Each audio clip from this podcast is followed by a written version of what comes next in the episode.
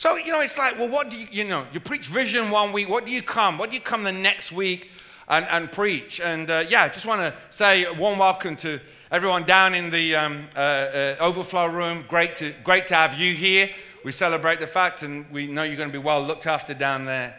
But I felt there was something I shared last week, and I just alluded to it about David and Jonathan and that whole thing to do with encouragement. I felt just prompted by the Spirit of God to come and do some teaching today. So I'm going to teach today, but I'm going to talk about developing a culture of encouragement.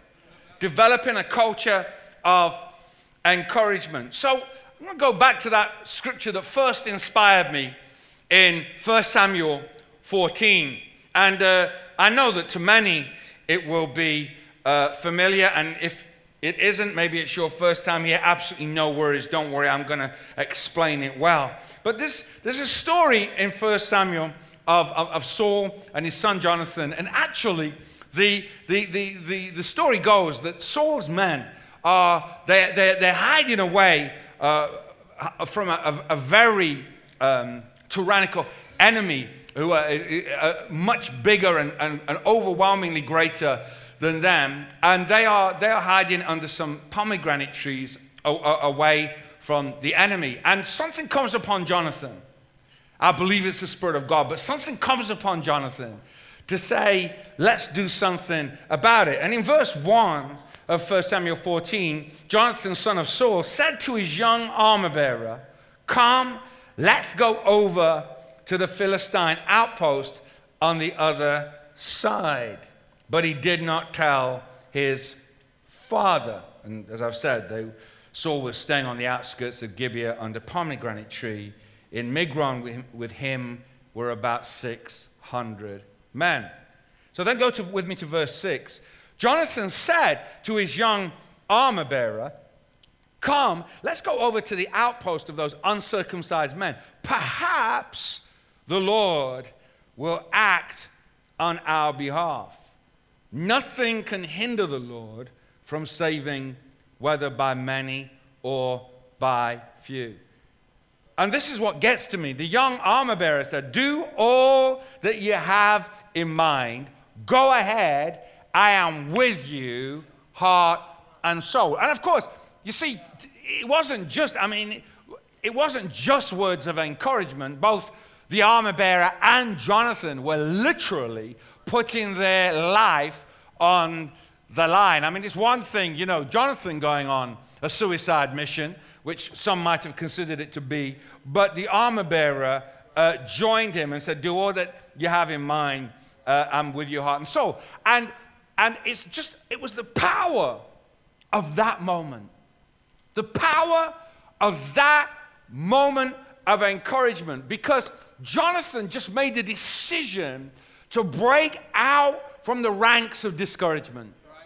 He said, perhaps, maybe the Lord will. It was a refusal to be paralyzed by their position, and just a simple but powerful acknowledgement that God was able. Because who can hinder the Lord? He was just stepping out in what he knew of God. And perhaps the Lord will help him, of course. I believe that the encouragement of the armor bearer did much more than we realize, and actually contributed significantly to Jonathan making a start and following through. Sometimes you just got to make a start. Turn to someone and say, make a start. You just got to make a start. You know, you can't always be looking for perfect conditions. Well, the truth is you can. You can always be looking for that and never do anything and never go anywhere. You know, life has a tendency to respond to what you put into it and the approach you have. And you know, I say again, you know, I just tend to live life like the lights are on green. That God says yes, that you can go until they turn red. And sometimes they do. But it's better than just sitting like believing that the lights are always red and that you can't do anything until you get a word. But anyway, that's another message for another day. So they made a start. They stepped out in confidence, and God met them at the point of their courage. And then, of course, we know the account. The story was quite amazing. They got up there. They started fighting. God turned up, sent a panic amongst the enemies, and gave them an overwhelming victory, miraculous victory against all the odds. But it was then what happened. Just the fact that so many other people got their breakthrough because of their actions that had begun with this word of encouragement. And it was just the power of encouragement and the ongoing consequences that encouragement can have in somebody's life and situation. It has far-reaching implications. So that's where I was. I thought, wow, I'm excited about that. I'm encouraged about that. I'm going to go and talk to the church family about that. And then I was reflecting. You know, it's one thing to be encouraging. But the truth is that you've actually got to be able to receive encouragement. See, people can try and encourage you, but if you can't receive encouragement, it's like water off a duck's back. In other words, you can be surrounded by encouragement, but what is in you will repel what you are in. The duck is in the water, but what is in the duck repels the water.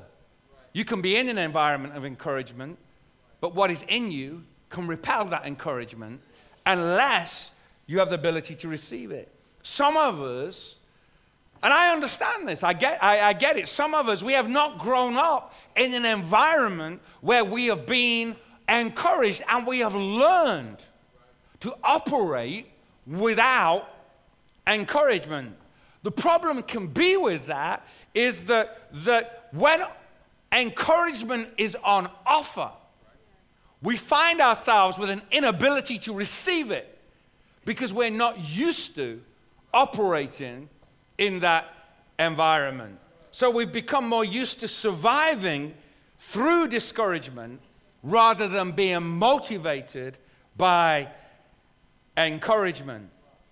And you know, some of that is just, it's the way, it's our approach to life. We just get skilled at batting away encouragement that's on offer. It's the way our mind can relate to things. So it's like, I don't know.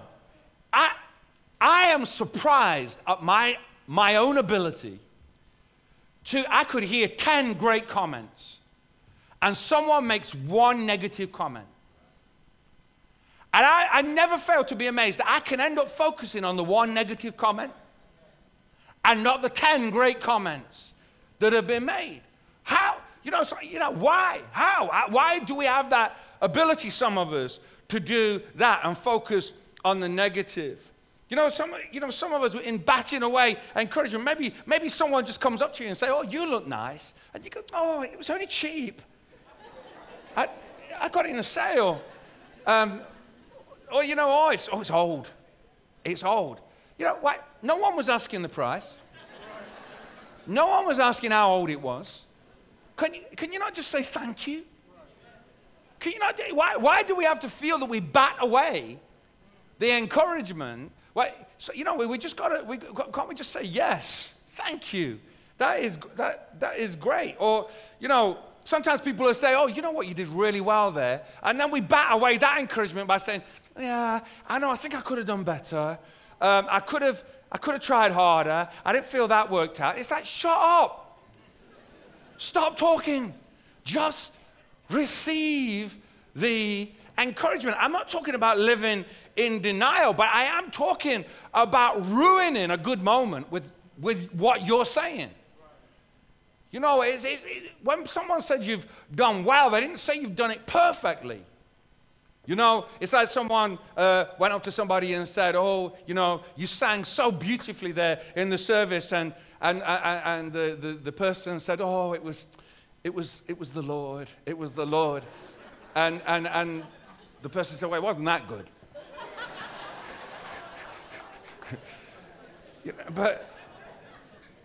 It's about, we've got to learn to not bat away those things. You see, some of us can find ourselves batting away encouragement because we are cynical and suspicious of people's ulterior motives. It's like someone comes up to you and says something nice, and you're thinking, what do they want? What are they after? Why are they being so nice? Why are they being nice to me? What? And it's like we find ourselves, again, batting away and encouragement. I want to say that I'm taking opportunity today to deal with something, because there's a phrase, like people say it. We say it to each other, and people say, oh, I've got your back. Now, those who are around me and love me, they know it's not a phrase I enjoy or like because of certain events that took place in my life that caused me to say, I don't like that phrase, basically because some people said that a lot and then certainly didn't have my back. And it was just, and so even though they were all forgiven, and that is amazing, but that phrase I just did not like, and those who love me and are close to me will only use it to tease me with it because they know I don't like it. But I want to put something to bed today. I want to declare an end to something, because I thought as I was preparing this, you know what, I'm not going to allow that thing to have power over me anymore. So I'm not going to, when someone comes to me and says, I've got your back, they don't know what my story, they don't know my story, they don't know nothing about the history of it, they're just trying to be encouraging. So, from now on, I declare in Jesus' name that phrase will not discourage me. It will encourage me in Jesus' name. It will do what it is meant to do. And I declare an end to it. I refuse to allow that thing to have power over me. And I'm going to receive the encouragement that is intended. See, some of us do need to learn the right way to encourage. Because there's a way to encourage. I don't know, there are some people, there's like I just need to help you with your humility approach, where people are trying to be encouraging, but they come up to you and say, now listen, I don't want to make you big-headed, or I don't want this to go to your head, but I just want to say, it's like, wow, you've lost any sense of encouragement because you think that I've got problems with my head. It's like, just, you don't need to frame it like that. Just be encouraging. Just say something good. Or maybe, it's their it's in there somewhere approach where, like, I don't know, something like, I don't usually like your cooking, but that was really good. It's like, right. Or as someone once said to me, do you know what? At first I didn't really like you, but you're all right. I think there was a compliment in there somewhere. So, you don't have to frame your words of encouragement in that way, because by so doing, you can actually ruin the moment of encouragement. And it ends up not being an encouragement at all. So I think there's a time for banter. I don't know about you, but I love banter. I am... If you're a Baxter, you like banter. That is it, banter for days. Well, I say that, my wife doesn't like banter. So we've had some interesting times over the years. And but, like a bit of banter, a bit it's a bit of an English thing, I suppose. But, the problem with it is that sometimes even those who like banter, stuff can be said in the moment of humor when it's all laughing and high-fiving, and then you go home and that little phrase comes back to mind and you think, well, they were joking, right? I mean, it was, it's like, it wasn't serious. So, I think we've got to be careful. Not everybody does banter and they don't even like it, but we shouldn't. Some of us use banter as a vehicle to deliver our encouragement. And that is something we need to be careful of, because again, it cannot be having its desired effect. It cannot be having the desired end, because we're using the wrong vehicle. If you want to be a genuine encouragement, you've got to do it in the way that that person wants to receive it, not in the way you think is the right way to receive it. And kind of on the other side of things, just as like we've got to be careful with our words sometimes, and because that can have a damaging effect. Can I tell you what can also have a damaging effect? No words at all. Silence. Not saying something when you should say something can also be a damaging thing. And I think that we just need, sometimes we can... rather than encourage, we just say, well, I'm sure there's loads of people who say that to them, or I'm sure there's loads of people who deliver, that or whatever, or they've got loads of people around them who are going to say that kind of thing. And you know what? Obviously, as a pastor over many years, I've taken many funerals, and on occasion, I've had one of those moments where people have said, X, Y, Z about the person, say some really good things, and then they say, and I never got a chance to say it. But the truth is, they did get a chance to say it, but they just never took the opportunity. The trouble is that when you're encouraging someone at their funeral, there's a problem. Hopefully they're with Jesus and they're getting all the encouragement they need, but they're not. Maybe they could have heard that when you were here. Don't save your good comments for funerals. Turn to someone and say, he's talking to you. You see, it doesn't matter who we are. We all, from time to time, need encouragement. Every single one of us.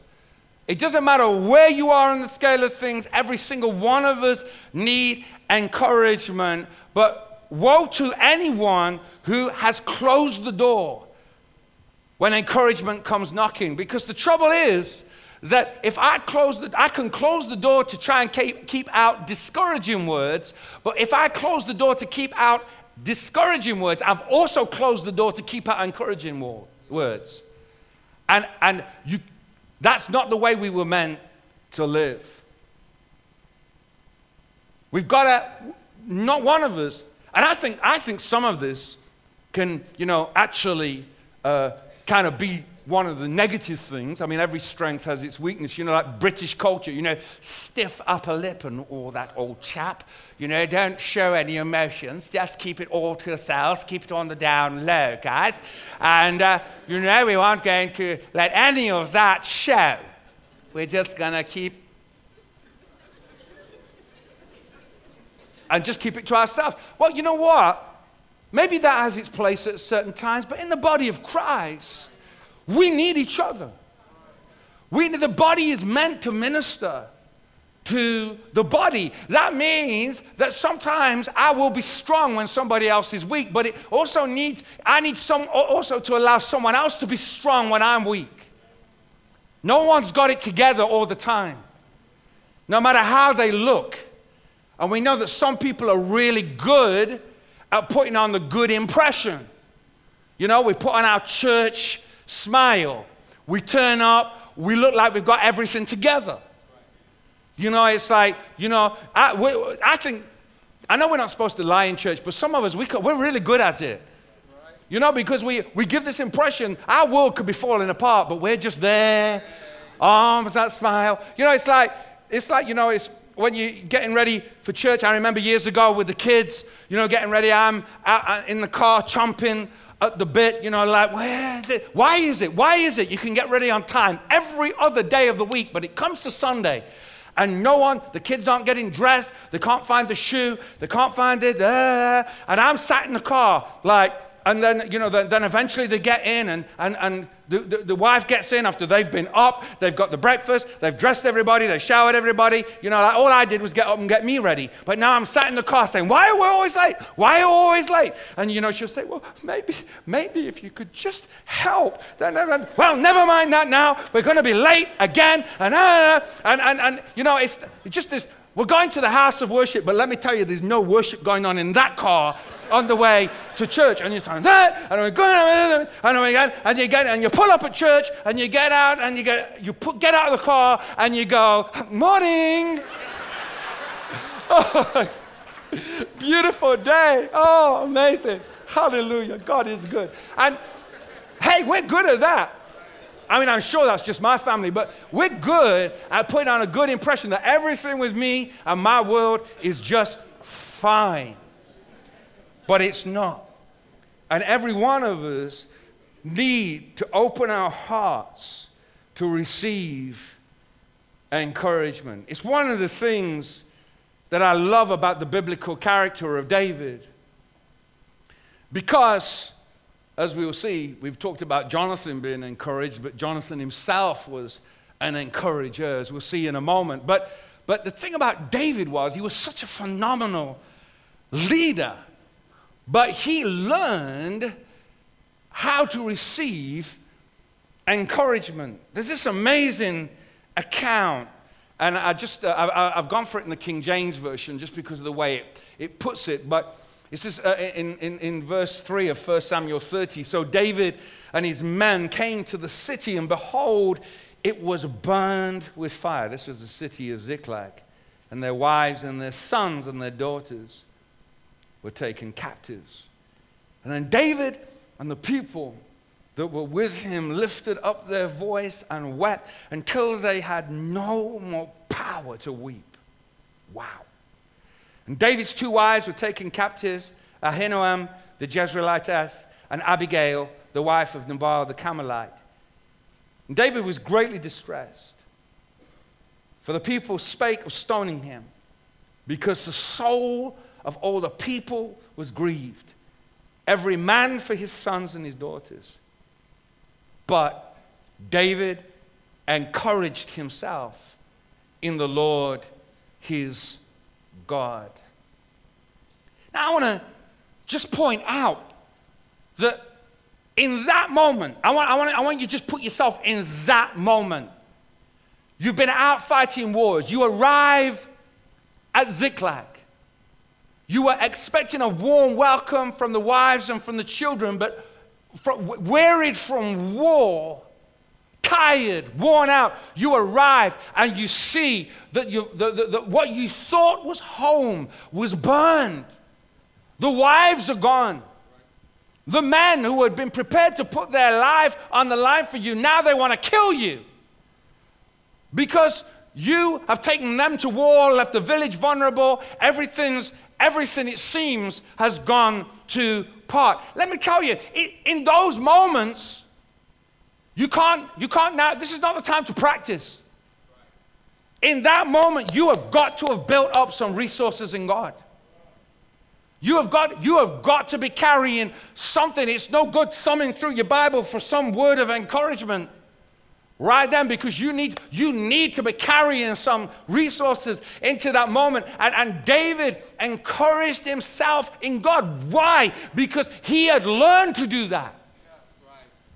He had built up a resource, not in the time of war, but in the time of peace. As a man, as a shepherd on the hillside, alone, looking after the sheep, sat there with his harp, just worshiping God, thinking about what he was doing, thinking about being a shepherd. And then he starts to declare, under the inspiration of the Spirit of God, oh, the Lord is my shepherd, and I shall not want.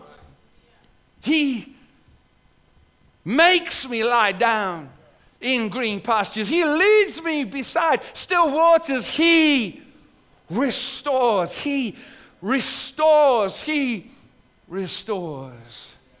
my soul.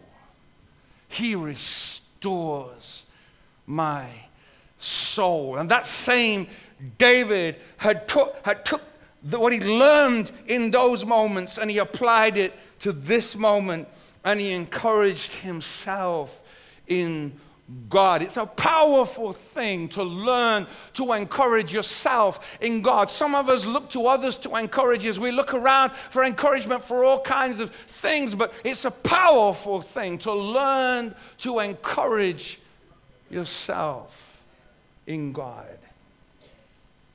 What would it look like if you started encouraging yourself in God and stopped allowing that critical internal bully that you carry around with you have so much say?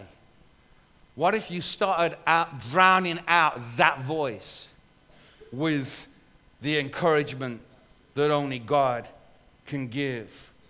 And what I love is the Bible helps us to do that, because we read in Romans 15 that for everything that was written in the past was written to teach us, so that through the endurance taught in the Scriptures and the encouragement they provide, we might have hope.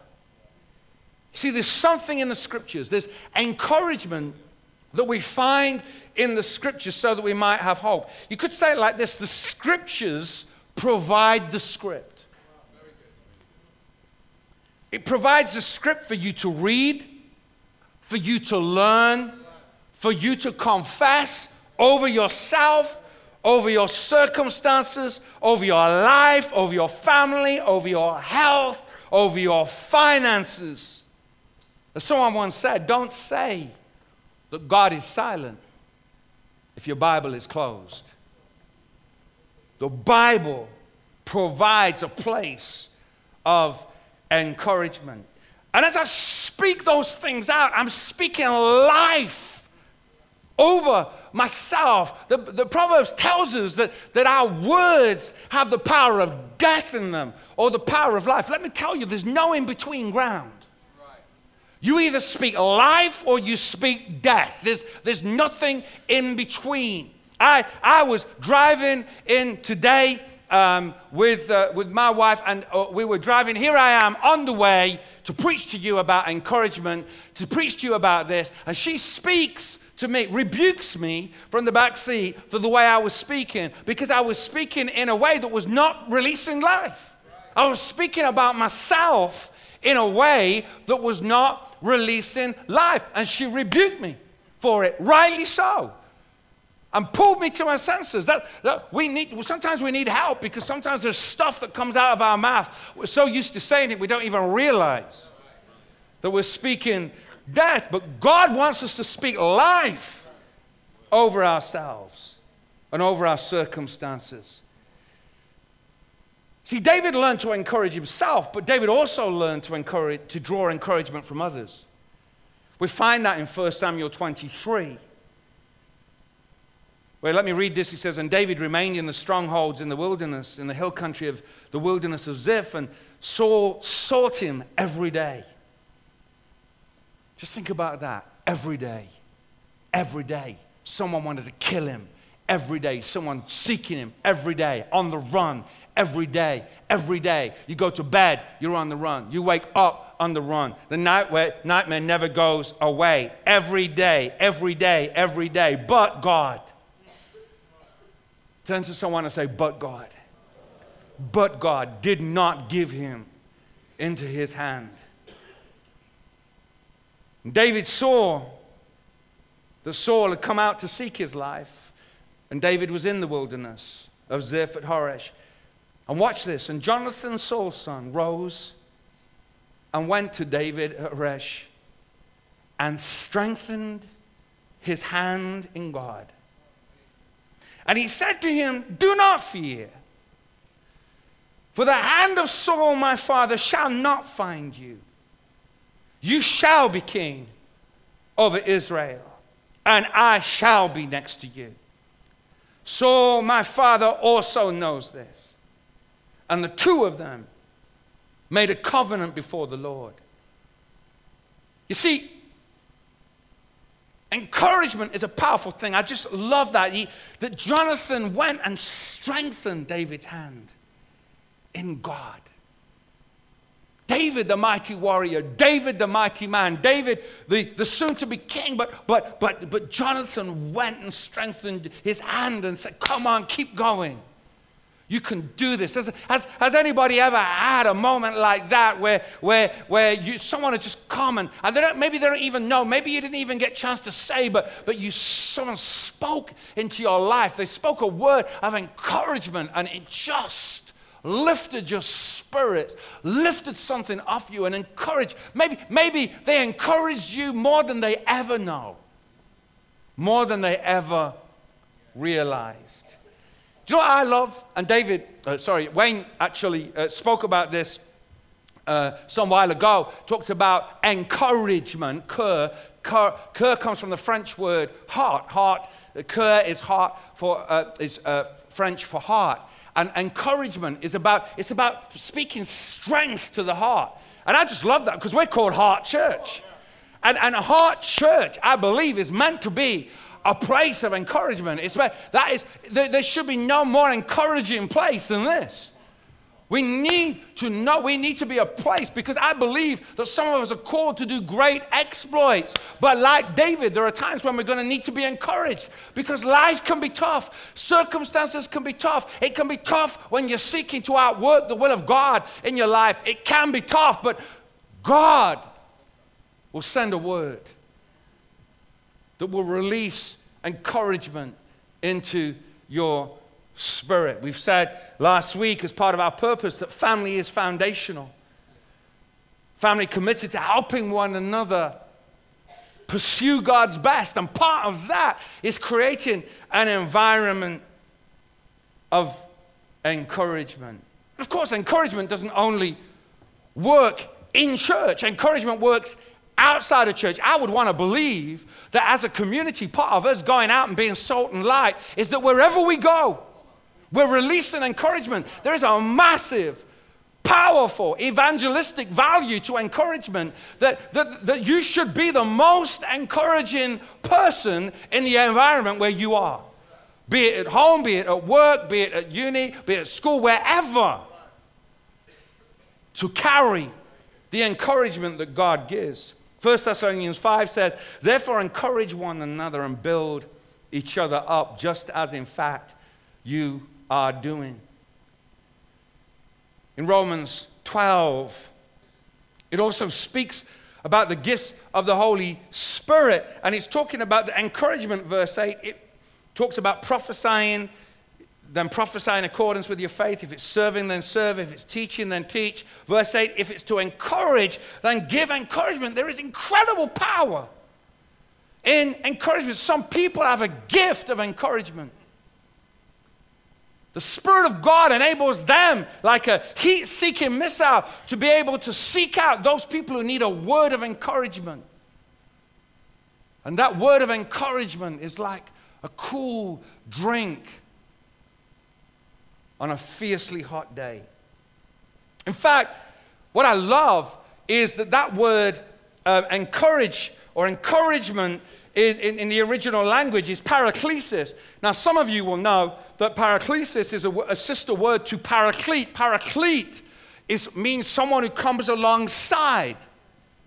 That is how the Holy Spirit is described. The Holy Spirit is described as the paraclete, the one who draws alongside. The gift of encouragement is one who draws alongside to exhort, urge, encourage, give joy, give comfort. It's a powerful gift. Never ever. If anyone ever says, what do? I just encourage people. Don't ever say, I just encourage people. That's like saying, I'm just the oil in the engine. It's like, hey, if we don't have the oil, everything seizes up. You can have the most amazing engine in the world, but if there's no oil, the whole thing seizes up. It's not just the oil. Reminds me of that joke of the woman who went into the parts department of a garage and says, have you got a longer dipstick? And they said, why? They said, because the one I've got's not reaching the oil. But anyway, yeah, it's a dad joke. Just forgive me for that little moment. The encouragement is the oil that keeps the engine going. Proverbs kind of puts it like this. It puts it like this in 15:23. Everyone enjoys a fitting reply. It is wonderful to say the right thing at the right time. You see, if we develop a culture of encouragement, we're going to see some people do some great things, some mighty exploits, because they're going to be encouraged to do so, like Jonathan, like David. And you know, I want to say, you know, never mind even here. This doesn't just start here. This starts right where you are, at home. Starts in your house, in your home. Husbands and wives should speak words of encouragement to one another, and let your children hear you doing it. That is a powerful thing. When a child hears a father encouraging their mother, or a mother encouraging their father. We mustn't lose those things in the busyness of life. Some of you can't lose it because you never found it, but you could start. Anyway, we'll leave that there. We need to encourage our children. Catch them doing something good. It's really easy to catch our kids doing something bad, but catch them doing something good and celebrate it.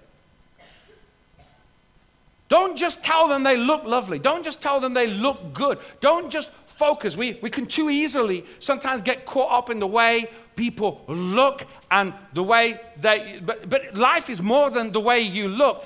Pick out character traits. You know, that was really kind. Or you worked really hard there. To be able to, you know, one of the things that we used to do when the kids' friends come around, we used to take the opportunity, if we saw something in one of their friends that we liked, we would point that out. Hope that they'd catch on to it. See, people don't always respond to what you say, but they will respond to what they think you think they're capable of. People will respond to what they think you think they're capable of. Because that is the unspoken message that gets communicated behind our words. Let's look to live the life of being an encourager. Yeah, sure, some people are going to have a greater gift, but all of us can nurture that quality in our life.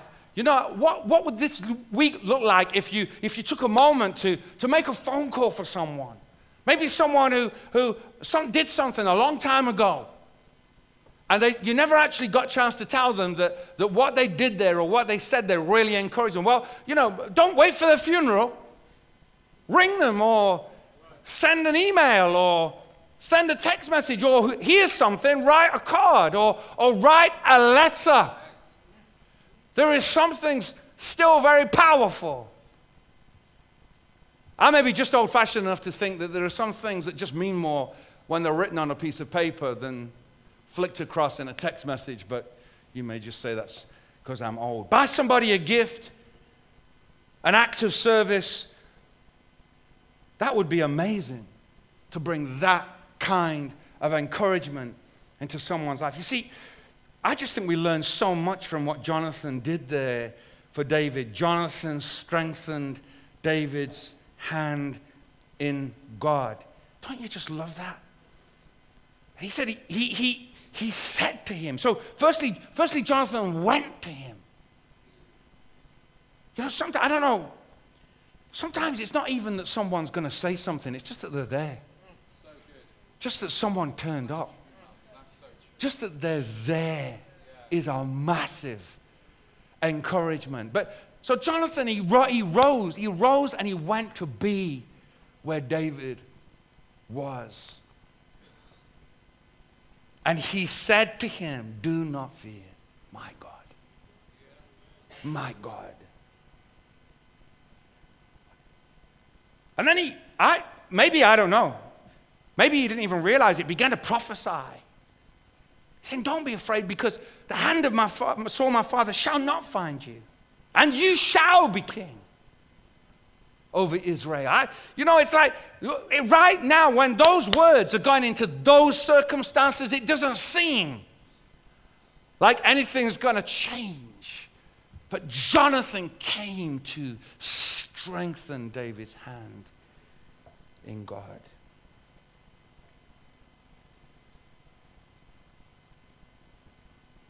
To inspire, to bring confidence, to give courage, to spur someone on, to do something they may not have otherwise done. Jonathan spoke his belief into David of what he would become. You see, encouragement calls greatness out of people. Encouragement brings comfort in trial. Encouragement enables people to stand against the odds. Encouragement causes people to succeed where they might have failed. Encouragement causes people to keep going where they might have given up. I just wonder what this week might look like if you made a decision that every day you were going to encourage somebody. Maybe a word there, maybe a text, maybe a phone call, I don't know, maybe an email, whatever, however you choose. But what would this week look like if you decided to encourage somebody? You know what the weird thing is? And some of you know exactly what I mean. When I set out to encourage somebody, I end up feeling encouraged. As I sow encouragement, I reap encouragement. The Bible puts it this way: he who refreshes others will himself be refreshed. Let's encourage one another towards love and good deeds, but let's encourage one another to great exploits. Perhaps the Lord will help us. God bless you. Thank you.